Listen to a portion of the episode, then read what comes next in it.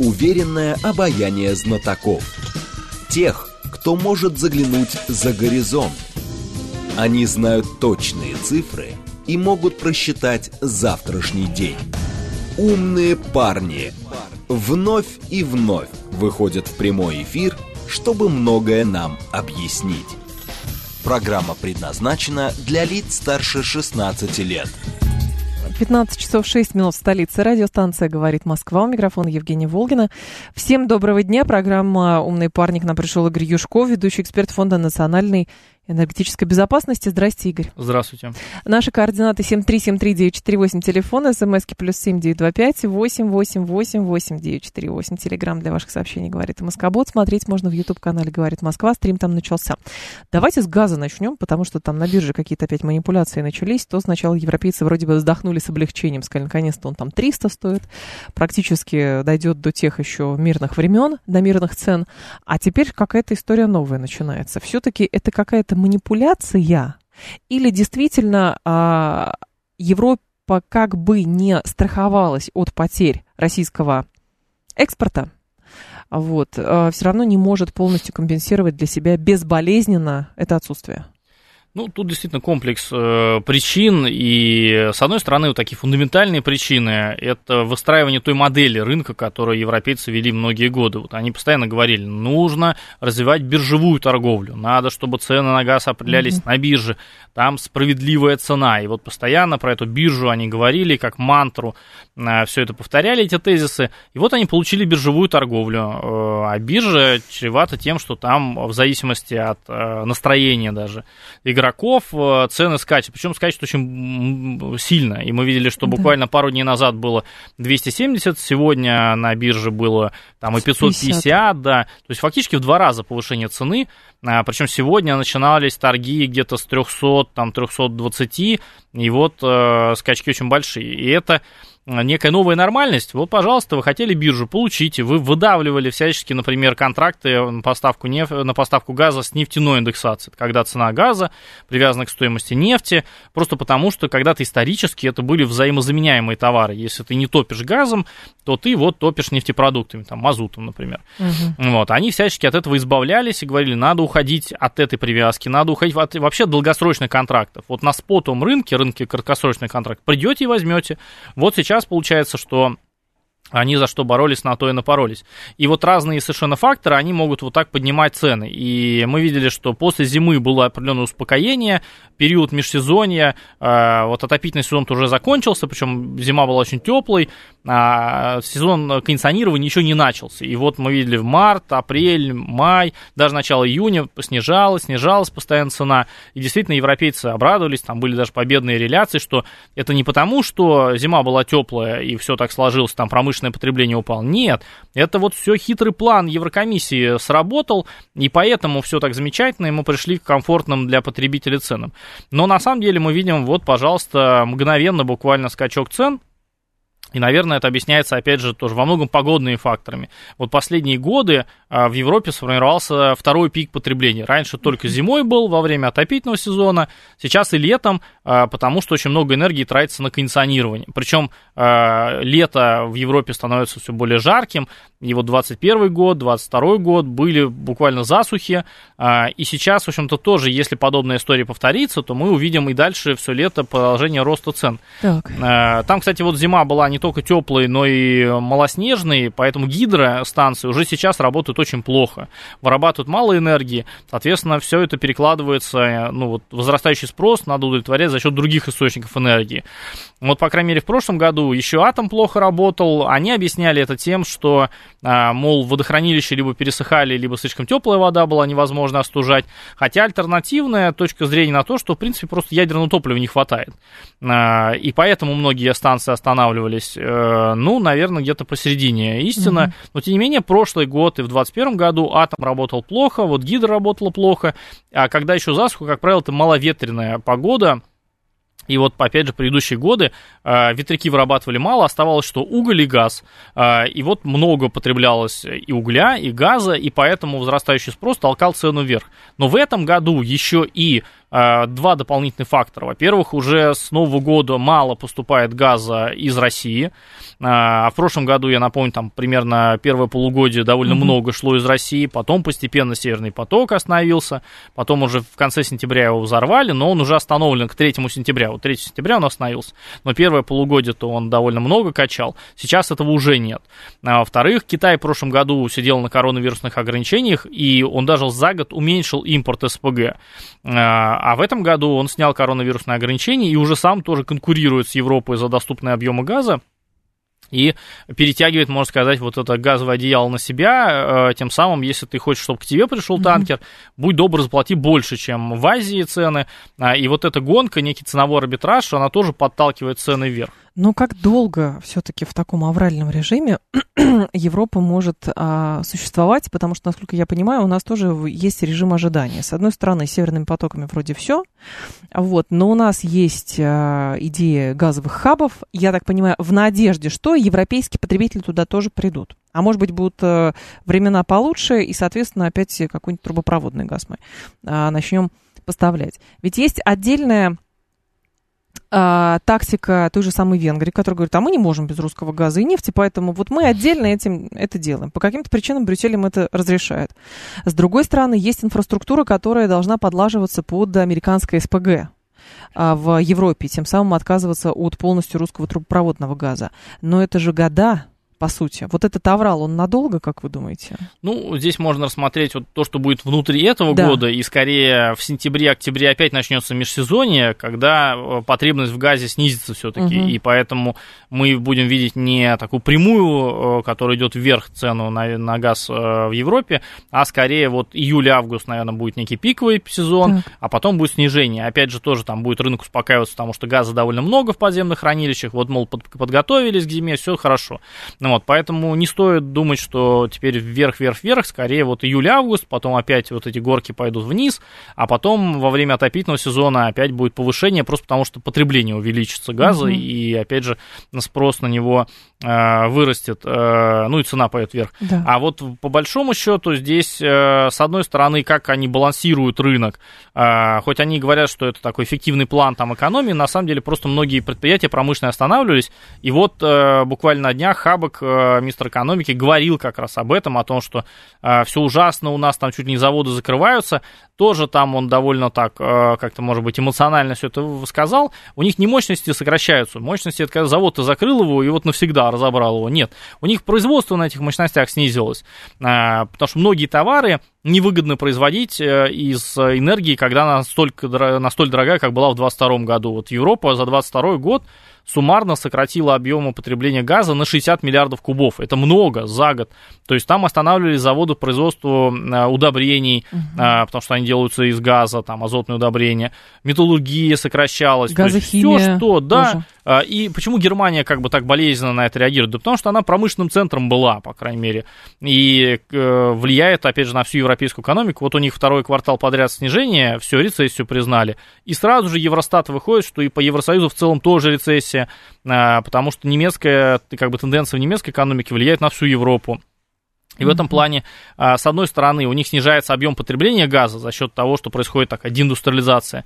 С другой стороны, они говорят, что строим вот, мол, новые СПГ-приемные терминалы, но тут есть такой подвох. Вы, конечно, молодцы, что инфраструктуру строите, и они все время этим занимались. Они всегда строили много СПГ-терминалов приемных и говорили, что это неким магическим образом приманит танкеры, причем почему-то они думали, что с дешевым газом обязательно приманит.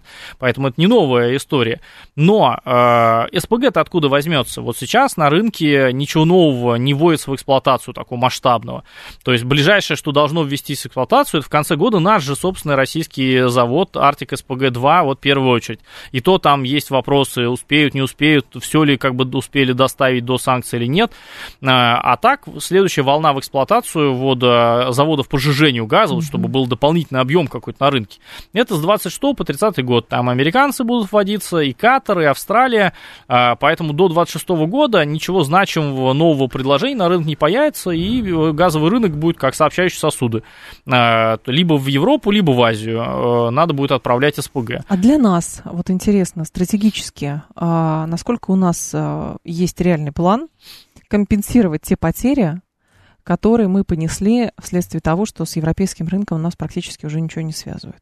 Ну, все-таки связывает, но значительно меньше, да, чем было. То есть, ну, для того, чтобы все понимали, в нормальный год, там, 21 год, в общем-то, мы поставили в Европу примерно 160 миллиардов кубов. Вот сегодня мы поставляем ежесуточно объемы, у нас по итогам года выйдет где-то 20-25 миллиардов кубов. Вот. Если мы полностью каждый день будем загружать все наши существующие газопроводы, а у нас газ идет только через Украину и турецкий поток, одна из ниток турецкого потока. И там 15, и здесь 15, там 15,75 там, сотых. Uh-huh. Вот. Ну, суммарно будет 30. И то не каждый день они загружены на полную мощность. Ну, вот. Поэтому по итогам года 20-25 выйдет, и в этом плане, по-моему, где-то у нас 5% европейского газового рынка осталось, а раньше было стандартно где-то 34-36. Вот, поэтому существенно снизились, и в отличие от нефти и угля, сложно перенаправить куда-то газ, просто потому что перевозить тяжело. Вот, тех погрузил там в танкер или сухогруз, отправил морским транспортом, нет проблем особых. Вот, по газу нужно либо газопровод куда-то строить новый, либо завод по сжижению газа. Газовозы, опять же, вот, газовозы. Но газовозы – это технологическая штука. Мы у себя никогда ни один газовоз не строили. Ну, их, в принципе, строят в основном только Южная Корея. Вот почти все газовозы в мире строят южнокорейские верфи. Там Китай сейчас выходит на этот рынок. Японцы отдельные там танкеры строили. Угу. Вот вопрос газовозов мы пока еще не строили. Сейчас только пошел проект на дальневосточной верфи «Звезда». Но, опять же, в кооперации с южнокорейцами. И там спорная ситуация. По крайней мере, в прошлом году профильный вице-премьер Борисов, Юрий Борисов, он заявлял, что корейцы свернули, как бы собрали вещи и ушли. Так это или нет, сказать сложно, но, по крайней мере, тут есть риски, скажем так, что на «Звезде» как минимум будет задержка по вводу в эксплуатацию вот этих газовозов. Второе, что сами заводы по сжижению газа, технологии у нас нет, но вот буквально на днях Новатэк объявил, что он запатентовал технологию крупнотоннажного СПГ. Каждая из очередей будет под 6 миллионов тонн. То есть это ровно столько же, сколько он и планировал с помощью западных технологий. Вот этот Arctic SPG-2, который сейчас он в первую очередь должен к концу года ввести в эксплуатацию, она на базе технологий немецкой компании Linde. Там было должно быть 6,6, вот как бы одна очередь. Тут он заявляет про 6. Угу. Но тоже вопрос, окей, технологию вы запатентовали, а оборудование, которое нужно для того, чтобы построить по этой технологии завод, оно в России производится или нет? Китайцы?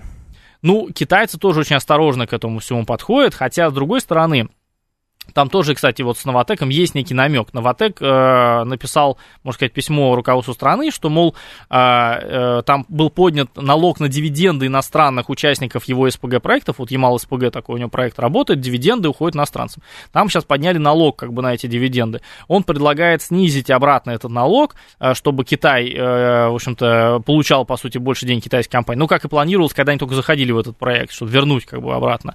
А взамен они полученную прибыль будут инвестировать в новые СПГ-проекты. По сути, это некий, видимо, торг, что если мы хотим, чтобы китайские компании, если Китай, чтобы нам помогало технологически реализовывать те самые будущие проекты, вот этот намек и идет, чтобы он инвестировал в новые проекты. А куда он будет инвестировать, если мы ничего делать не можем там? Да, но там же еще какая-то была история практически комичная, что для одного из арктических проектов нужна какая-то турбина, потому что там Сименса нету, ExxonMobil нету, никого нету. Турбины есть. Где турбину взять? В Китае взять турбину. Что это за турбина?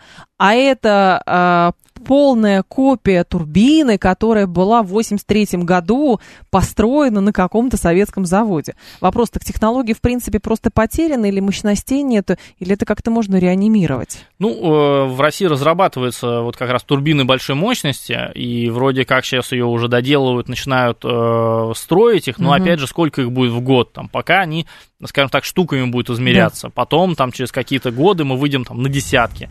Но они нужны для электростанций, они нужны, опять же, для компрессорных станций, поэтому когда Новатэк ее получит, сказать сложно. Вот. Опять же, эта турбина, там даже чисто технически она не пойдет к той модели, которую Новатэк собирался делать. Он хотел строить такие железобетонные платформы там в Мурманской области и на них ставить модули завода СПГ и уже готовы оттаскивать его к месторождению буквально, вот на Гуданский полуостров, подключил просто к ней газ, и она сама, вот эта огромная платформа, и есть очередь завода. А вот эта турбина, которую сейчас про Китай говорим, да, она просто больше и тяжелее. И поэтому получается, что надо платформу уже менять, и надо вообще всю конструкцию менять, либо на берег ее ставить. Вот. Поэтому в любом случае без изменений не обойдется.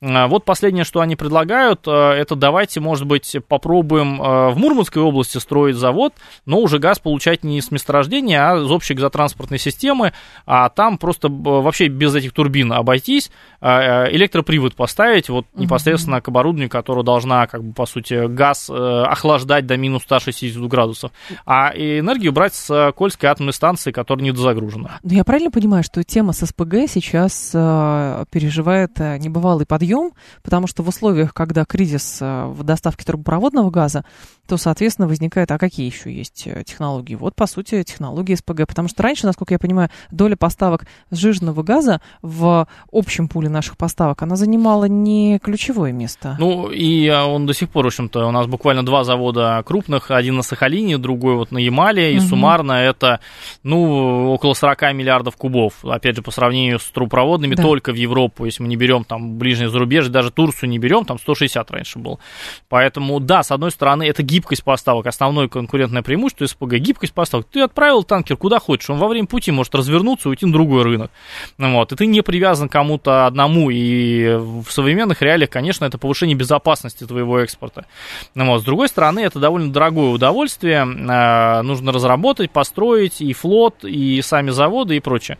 Поэтому я думаю, что здесь попытаются комбинировать, если можем завод СПГ построить, окей, давайте будем пробовать, но при этом это не взаимоисключающая технология с трубопроводами. Основной вопрос, куда мы можем развернуться, это, естественно, по трубопроводам. В Китай, вот сейчас обсуждается как раз Сила Сибири-2, там выходили, скорее, элементы информационной кампании, что якобы все, Китай отказался, он будет в Туркменистане брать, четвертую нитку будет строить. Это манипуляция. Я думаю, ну да, особенно если ты знаешь, что три существующие много лет нитки он ни разу в истории не загрузил на полную мощность, то спрашивают, зачем четвертая, если вы эти три ни разу не загружали? Вот. И, ну, в общем-то, по крайней мере, нам нужно, конечно, получать технологии, строить и СПГ, и договариваться с Китаем о выгодном контракте по Силе Сибири-2. В этом плане надо исходить из таких реалий, что это не взаимоисключающие варианты. Интересно, кстати, как иностранцы тоже следят за этим. Я читала, что издание «Центр крайнего севера» при Северном университете Норвегии писало, что Новатэк и его партнеры, это ровно то, о чем я с вами говорила, в условиях экономических санкций продолжает строительство танкеров-газовозов для перевозки сжиженного природного газа с проекта Arctic SPG-2. То есть там, по-моему, по планам до конца года там несколько штук тоже поставить, 5 танкеров-газовозов, вот еще плавучие хранилища заодно, что-то там еще. Это, правда, на источники ссылаются иностранные агентства. Но интересно же, помимо строительства танкеров-газовозов, вот зачем пристальные иностранцы следят. А понятно почему. То есть сумеем ли мы компенсировать, например, вот этот уход корейцев, будет все-таки этот глобальный уход или не будет, потому что, насколько я понимаю, сейчас все равно этот газ на корейских танкерах перевозится. А перспективы Северного морского пути вот здесь. То есть насколько этот проект можно реализовать вот на полную в ближайшей перспективе, и что этому мешает? Ну, во-первых, действительно надо сказать, что Северный морской путь и вот грузооборот по нему, да, предполагался именно не транзитный скорее, хотя об этом тоже много говорит, что это конкурент Суэцкому каналу и так далее. Но вот транзитных грузов там очень мало, и вряд ли, наверное, какие-то гигантские объемы там пойдут. Там флот специфический, да, там ледоколы то есть нужны. Ледоколы и другая страховка и прочее, поэтому все как-то привыкли ходить через Суэцкий канал. А Северный морской путь, основные грузы должны были идти те, которые производятся в Арктике. Это, опять же, СПГ как раз, и причем на СПГ заводы предполагалось там и 60, и 80 миллионов тонн СПГ в итоге выйти. Это и нефть, вот Роснефть там заявлял свой проект Востокойл, это и никель, норильский никель и так далее. То есть и Газпромнефть там тоже, в общем-то, Арктикой пускает, в общем-то, и сейчас, когда Газпромнефть заявляла, что она летом даже с Балтики будет грузиться и уходить не на Суэц, чтобы в Азию попасть, а по Северному морскому пути. Ну, опять же, летом как раз и показатель, да, что там ледовая нагрузка меньше, можно пройти, в общем-то, довольно спокойно. Поэтому вот от внутренних российских проектов, от их реализации будет зависеть, соответственно, грузопоток по Северному морскому пути. Здесь, наверное, все проекты реализованы не будут, по крайней мере, в те сроки, которые раньше заявлялись. Вот, то есть проблем действительно много. Это перспективно или это все-таки политический проект в большей степени, а не экономический? Ну, сейчас, наверное, он начинает позиционироваться, прежде всего, как политический проект, потому что это безопасность маршрутов, и никто, в общем-то, не может сказать, а дальше нам перекроют, там, Суэцкий канал, условно говоря, скажут, слушайте, мы вам разрешаем, но только под особенную какую-нибудь страховку, там, которая приниматься будет, да, там, Египтом, условно говоря, или что-нибудь подобное. А эта страховка будет привязана, например, к выполнению каких-то условий, как потолок цены на российскую нефть. Вот мы сейчас, по сути, его обходим каким образом? Создали свои страховые компании, там создан был, там, организован, скажем так, этот самый сумеречный флот. Вот. Все вроде так в серой зоне, никто толком ничего не знает, но все работает, и мы экспортируем столько же, сколько и раньше. Вот. А тут найдут вот этот инструмент давления на Россию. Скажем, через Суэц вас не пропустим. Либо идите через мыс Доброй Надежды, через Африку, либо не будете ничего вывозить. Поэтому соглашайтесь на Суэц на особых условиях. И вот тут, конечно, Северно-морской путь приобретает особое значение. Вот. Но, опять же, Росатом заявляет, что с 2024 года круглогодичная навигация, ну, вот тут, что называется, посмотрим, потому что до этого даже представители Росатома говорили, что это скорее 30-е годы, круглогодичная навигация, потому что сейчас навигация скорее где-то с мая по октябрь, ну, это в лучшем случае, а так обычно с июня по октябрь. Вот. И, опять же, там вопрос востребованности. То же самое Ямал-СПГ, это на данный момент, наверное, крупнейший как бы обеспечитель грузов, что ли, на Северном морском пути. Больше всего грузов дает. Вот около 20 миллионов тонн там вот как раз Ямал-СПГ. Они весь 22 год шли в Европу. То есть в этом плане, да, он выходит как бы на Северно-морской путь, но в западном направлении там небольшой участочек. А когда мы говорим про Северно-морской путь, мы подразумеваем все-таки из Европы в Азию, как бы, да, вот восточную часть эту. Он по экономическим причинам шел в Европу, просто потому что там самые высокие цены на газ в мире были, и поэтому, кстати, норвежцы так и беспокоятся по поводу российского СПГ, потому что он с ними конкурирует здесь, в Европе, вот, а не в Азии, поэтому они могут сказать, конечно, вот туда давайте все в Азию, ребята. Хотя Азия вот премиальный рынок, опять же. Ну, а вот в прошлом году, да, всегда так было, что Азии выше всего цены были, самый премиальный рынок, а 22 год нет, опять же, потому что Китай сидел на коронавирусных ограничениях, снизил импорт, и цены в Европе были больше, ну, опять же, по комплексу причин, в том числе из-за того, что сокращение российских поставок произошло. Вот, поэтому все шло в Европу, и восточная часть Северно-морского пути была загружена меньше, чем, например, в 2021 году. Вот, даже летом Новатэк все отправлял туда. Короткое транспортное плечо, ну, меньше оно. Вот, хотя, вот, опять же, с этого года они будут отгружать просто в Мурманскую область вот те самые газовые хранилища, про которые норвежцы говорят. Что это такое? Это просто к берегу поставят в Мурманской области и на Камчатке. И ледовые танкеры будут ходить просто вот до этих пунктов, там перегружаться, возвращать за новой партией. Чтобы по чистой воде не гонять ледовые танкеры там куда-нибудь в Южную Корею, там в Китай, а оттуда уже будут забирать из этих хранилищ обычные танкеры, которых в мире много. Вот, поэтому постепенно как бы оптимизируется, но, наверное, говорить, что вот сейчас мы все грузы туда перекинем на Северно-морской путь, нет, наверное, еще рано. Но, с другой стороны, почему тогда так другие страны, которые имеют арктическую территорию, настолько обеспокоены активностью России, есть же целые арктические союзы, какие-то соглашения, вот, там Норвегия действительно очень много, Канада тоже какую-то обеспокоенность выражает активностью России, и, насколько я понимаю, для них это тоже очень чувствительная тема в плане как раз экономической конкуренции. Та зона пока еще не освоена. Ну, с одной стороны, да, с другой стороны, сейчас вообще возникал вопрос, а будет ли она когда-либо освоена? Вот, например, второе газовое месторождение в мире по объему, Штокмановское, да, вообще на сегодняшний день, видимо, останется в земле навсегда, потому что слишком дорого там что-то производить, поэтому далеко не факт, что все, что есть в Арктике, будет разработано, но на всякий случай все пытаются забить себе участочек и улучшить свои переговорные позиции или не дать соседу, в общем-то, что-то либо там разработать. И в этом плане, я думаю, что многие из арктических стран просто перестраховываются и пытаются Россию немножко оттеснить от возможности что-либо сделать в Арктике. Игорь Юшков с нами, ведущий эксперт Фонда национальной энергетической безопасности. Сейчас информационный выпуск и продолжим. Тут и про снижение скидок на нефть для дружественных стран. Сегодня анонс был про ОПЕК, тоже поговорим. Уверенное обаяние знатоков. Тех, кто может заглянуть за горизонт. Они знают точные цифры и могут просчитать завтрашний день. Умные парни. 15:36, столица, радиостанция «Говорит Москва». Игорь Юшков с нами, ведущий эксперт Фонда национальной энергетической безопасности, программа «Умные парни», микрофон Евгения Волгина.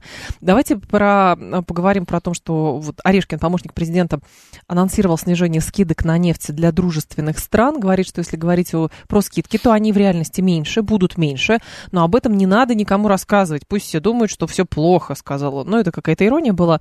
Значит, он ответил так на вопрос депутата Макарова о том, насколько большой может быть скидка на нефть, например, для Индии в будущем. А Индия в итоге скоро обгонит Китай и станет крупнейшим драйвером мирового спроса на нефть. Это уже Международное энергетическое агентство давало такую статистику. И вот интересно, с этими скидками. У нас месяца 3 назад был как раз анонс, что к лету мы планируем ее снижать. Но мы же не можем это делать директивно. Это же все по договоренности с покупателями. А покупателям чем цена ниже, тем лучше.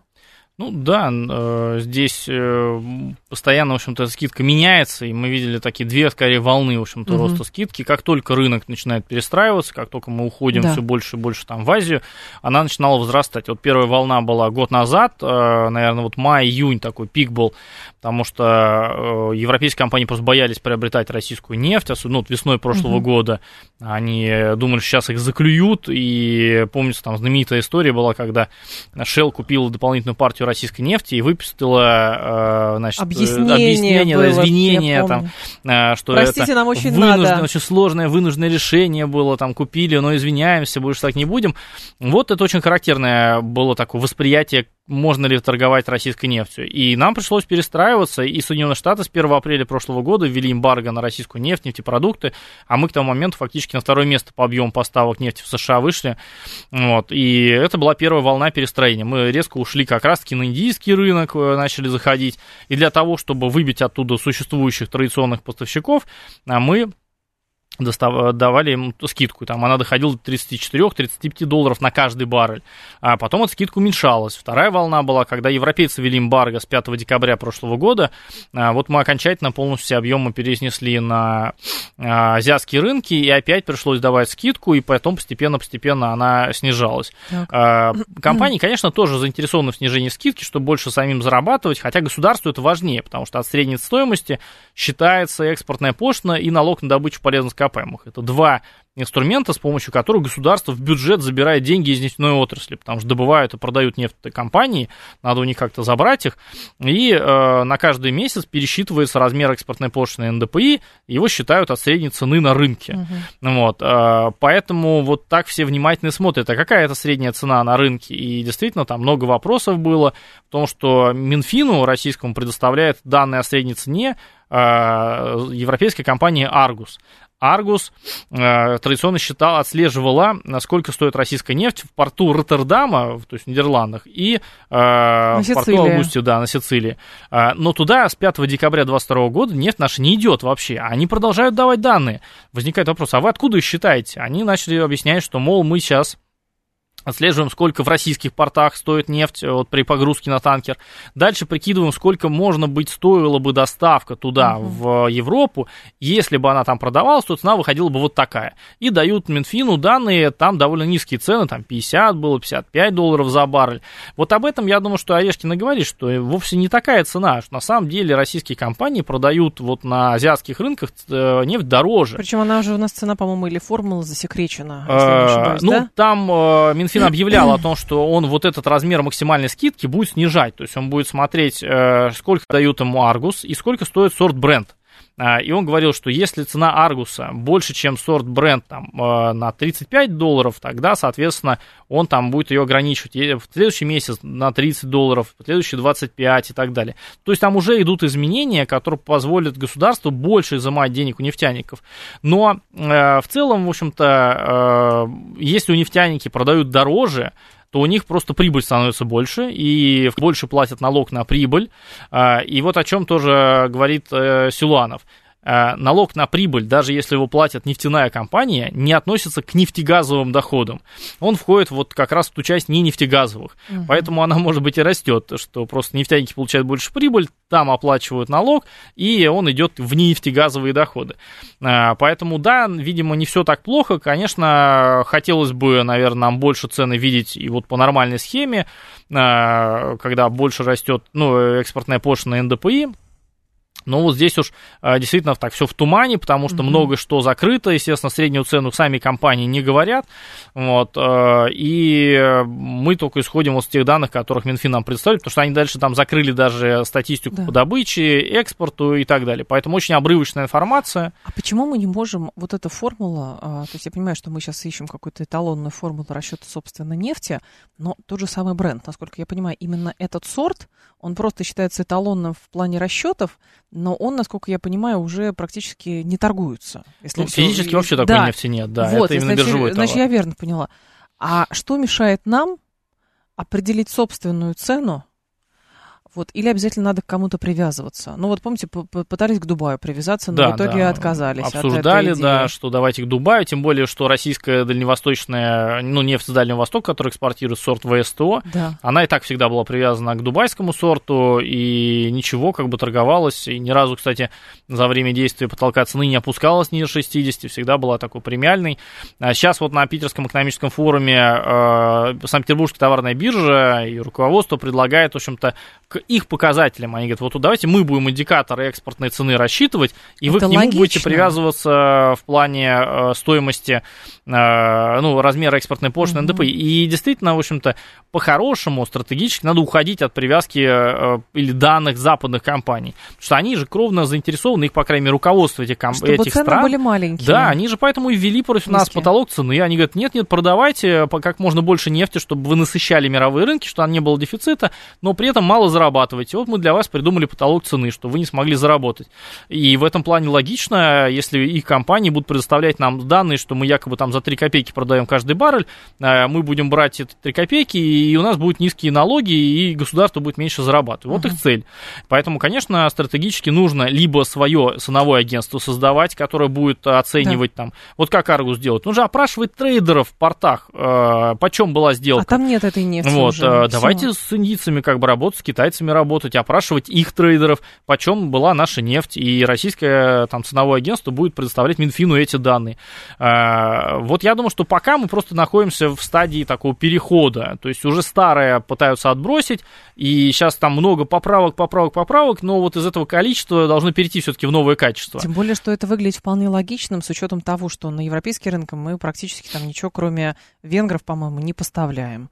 Где-то эта нефть переваливается, перевалка происходит в Средиземном море. Это уже считается не российская нефть. При этом мы своей нефтью торгуем с китайцами и индийцами, но привязываемся при этом к, формулам, которую делают, раньше наши партнеры, сейчас это наши оппоненты. Вот. Тут действительно, странно. В общем-то, к чему-то новому мы перейдем. Другой вопрос, это будет чисто российская индивидуальная какая-то история, либо, может быть, внутри ОПЕК-плюс будут созданы какие-то новые индикаторы, либо с основными покупателями будем договариваться, чтобы какие-то, опять же, индикаторы рынка были показаны с Индией, с Китаем, потому что морской поставки Индия вообще на первом месте у нас. То есть мы в Индию больше всего нефти везем морским транспортом.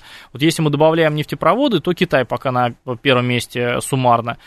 Поэтому давайте с ними действительно договариваться, и в этом плане шаги есть. Мы видим, что очень много дискуссий идут с другими нефтепроизводителями, и ОПЕК+, и двухстороннее общение идет, и руководство перезванивается с руководством Саудовской Аравии, и вот с Алжиром, они тоже нефтяная страна, сегодня переговоры идут.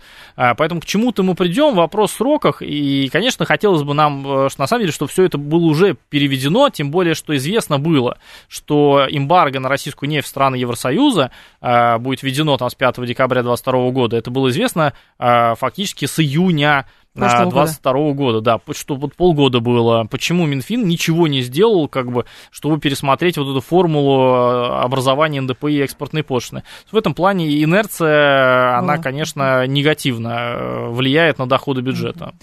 По ОПЕКу любопытная тема, что государства, организации стран, экспортеров снизили добычу там, на 500 тысяч практически баррелей в сутки.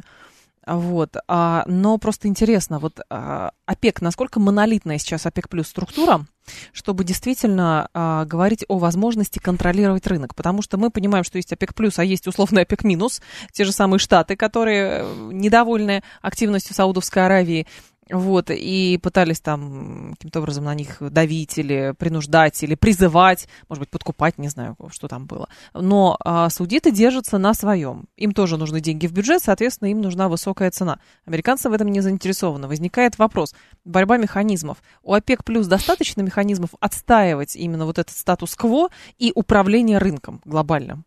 Ну, ОПЕК плюс, в общем-то, и было создано для того, чтобы повысить эффективность вообще этого инструмента, когда вы снижаете добычу, регулируете добычу, и тем самым там, меняете цены на рынке, провоцируете изменения. Потому что ОПЕК классический, вот если мы берем там, без плюс, без России прежде всего, то на них приходится меньше 40% мировой добычи. И чтобы как-то повлиять на рынок, нужно было уж совсем сильно сокращать добычу, а учитывая, что там больше половины добывают Саудовскую Аравию, то и одной приходилось просто титанические какие-то усилия предпринимать, и, наверное, к 2016 году все понимали, что ОПЕК плюс уже вообще ничего не делает, ну, не может влиять на рынок. Но как только присоединилась туда Россия и ряд других стран, и появился этот плюс, то наша суммарная добыча перевалила через 50% общемирового производства, и наши общие изменения, они действительно влияют на рынок. Пожалуйста, мы нормально ребалансировали рынок после пандемии, вот, во время пандемии уменьшили, потом увеличили объем производства, и сейчас, в общем-то, тоже регулируем. И в этом плане, да, это действенный инструмент, он довольно реально исходит из того, что происходит на рынок. Вот сейчас, когда последняя встреча была, там, судя по решениям, ОПЕК плюс очень консервативно, скажем так, если не пессимистично, исходит из того, как будет развиваться потребление. Саудовская Аравия, например, объявила, что она в июле на месяц сократит дополнительно еще на 1 миллион баррелей в сутки свою добычу.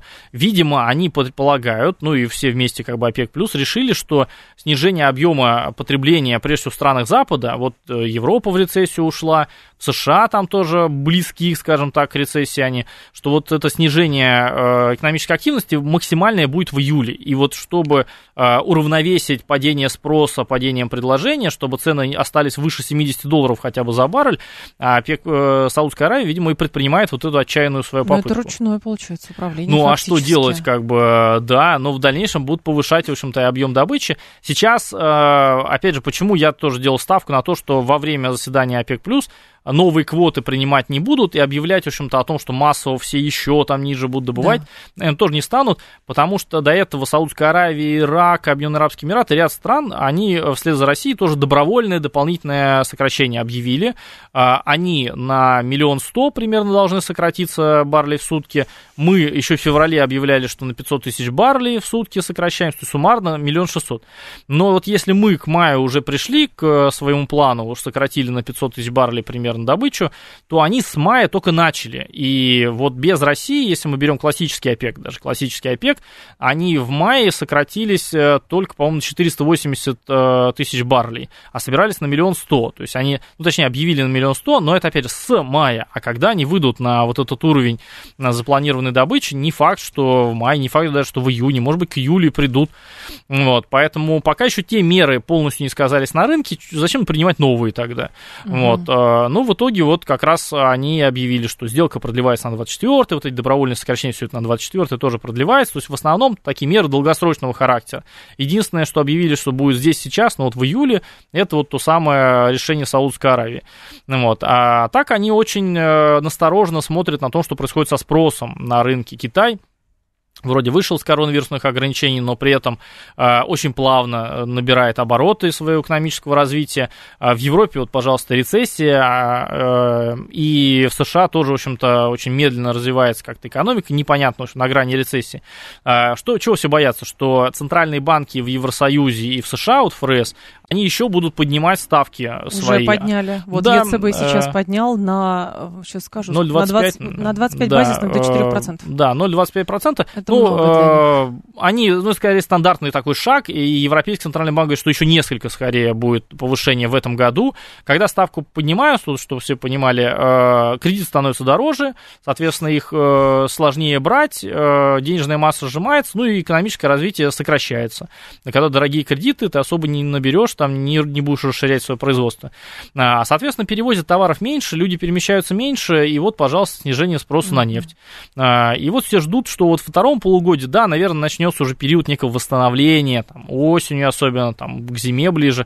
Но вот сейчас по-прежнему пока мы идем к снижению экономической активности. А так как Китай с ними еще и связан, он туда товары продает. Если там снижение экономической активности, Китай сам меньше производит, то все очень так насторожно смотрят на спрос на нефть. Слушайте, спрашивает 122-й, а что если НАТО объявит блокаду серым танкером? И вот это вопрос. Во-первых, хватит ли у НАТО флота? А вопрос, где он будет эту блокаду устраивать? В каком-нибудь Армузском проливе или Баб-эль-Мандебском, или в Суэцком канале, или а где он будет устраивать эту блокаду, и будет серый танкер, все, до свидания. Ну, я нет думаю, таких что механизмов. Для начала они бы, если бы хотели бы это сделать, они бы приняли санкции против России, такие же, как против Ирана и Венесуэлы, а они очень сильно отличаются. Вот в отношении Ирана и Венесуэлы, да, там запрещено кому-либо вообще покупать иранскую и венесуэльскую нефть. Все нельзя никому. Покупают. Арабские Эмираты перебивают шильдик у себя, и все, это уже не иранская нефть. Там буквально Китай покупает, потому что просто он большой, и ему как бы можно, пожалуйста. Нет, я имею в виду, через Эмираты иранская нефть шла же все эти годы. Там есть, наверное, какое-то место, где какой-нибудь шильдик правильный делают, и все. Конечный рынок, это Китай, да. И, там разными схемами, но тем не менее, просто он это, все прекрасно понимают, что он это делает, и он закупает это, просто потому что он большой и может это делать, может себе позволить, игнорировать американские санкции. Но против России даже таких санкций нет, то есть всем, кому угодно, можно приобретать российскую нефть. Но вот перевозить ее можно только если она стоит $60 и менее за баррель, и страховать эту перевозку. Я думаю, что если бы у них была цель как бы вообще запретить из России экспортировать нефть, они бы такие санкции приняли. Но они же этого не сделали, и наоборот, сама идея потолка цены почему родилась? Когда они ввели запрет к себе ввоза в США, вот они с 1 апреля ввели, а в мае Джанет Йелли, министр финансов США, она уже открыто сказала, слушайте, эмбарго – это какая-то плохая идея, потому что Россия затрудняется, значит, с экспортом, и когда она сокращает экспорт, да, начинается дефицит вообще, и вся любая другая нефть, там, и ближневосточная, африканская, она вся начинает дорожать. И у них от этого как раз раскрутилась инфляция, которой они борются и вот поднимают ставки. Вот они таким образом с инфляцией борются, потому что у них как раз стоимость топлива напрямую привязана к мировым ценам, в отличие от России, и у них все продукты начинают дорожать сразу, как только нефть дорожает. Вот они до сих пор, в общем-то, это решить проблему не могут. Поэтому, да, если бы они могли, например, там, России запретить экспортировать и сами нарастить добычу на такой же объем, и мировой рынок бы не заметил ухода России, я думаю, что они сразу же бы это сделали. Вот, поэтому здесь даже не вопрос физически танкерам не дать пройти, а сначала хотя бы всем официально запретить покупать ее. Сначала попробовать, как бы, можно сказать, мирным путем Россию выдавить вообще с мирового рынка. Но они открыто говорят, что да, не хотят этого делать. Хочется в итоге идеальный для них, наверное, вариант, чтобы Россия поставляла, еще доплачивала. Да, и бесплатно, бесплатно, да, всем поставляла бы, сама не зарабатывала бы. Но, естественно, в общем-то, опять же, мы этого не делаем. Другой вопрос, что почему Россия вообще раньше пользовалась вот этой всей инфраструктурой, созданной западными компаниями. Там страхование перевозок, те же самые услуги, танкерные перевозки. Вот сейчас мы приводим к тому, что это, да, это сложно, но, с другой стороны, ты же можешь на этом сам и зарабатывать. Давайте свои компании делать. Почему мы отдавали постоянно там британским страховым домам, да, Лондону. Вот. И в этом плане есть определенный плюс. Главное, грамотно им воспользоваться. Не будет ли противоречий, слушатели спрашивают, между Турцией, где планируют создать газовый хаб, и Украиной, на территории которой европейцы планируют хранить газ? Понятно, что цели продажи газа и его хранения разные, но мы же не знаем конечных целей европейцев. Я, честно говоря, вообще противоречий не вижу. Ну да, то есть на Украине сейчас нет перехода права собственности. То есть газовый хаб — это какая-то точка, куда ты приводишь свой газ, и там он становится собственностью уже клиента. Да. Вот традиционно это была Австрия, австрийский газовый хаб, Баумгартнер. В советское время почему он? Опять же, потому что это была первая страна нейтральная. Она не входила ни в советский блок, там, ни в западный, ни в НАТО. И вот за границу социалистического блока как бы оттащили в первую же нейтральную страну, и там отгрузили, и уже оттуда, пожалуйста, товарищи как бы капиталисты забирали вот в советские еще времена себе газ. Ну, в Германии, в Италии, прежде всего. Вот он исторически так и остался. А сейчас говорят о том, что давайте тоже, примерно как и 50 лет назад, доставим в первую же нейтральную страну за нашими границами, ну, так, условно, можно Турцию назвать, хотя бы к санкциям не присоединялись, нейтральной страной. И вот там передача прав собственности. Вот раз вы взрываете наши газопроводы, раз вы национализируете, как Ямал-Европа, наши газопроводы, ну, давайте тогда мы на границе вам будем отдавать, а дальше сами все вот эти проблемы с транзитом, сами строите. Сами решайте. Да, вот примерно такая идея. Ну и плюс к тому, почему газовый хаб, потому что там должна много приходить продавцов и тем самым деполитизировать эти поставки. Игорь Юшков был с нами, ведущий эксперт фонда национальной энергетической безопасности. Игорь, спасибо, ждем снова. Спасибо. Далее у нас рубрика «Киноафиши», потом новости, потом Анна Соловьева. До завтра с вами прощаюсь, в «Револьвере» встретимся. Всем хорошего вечера.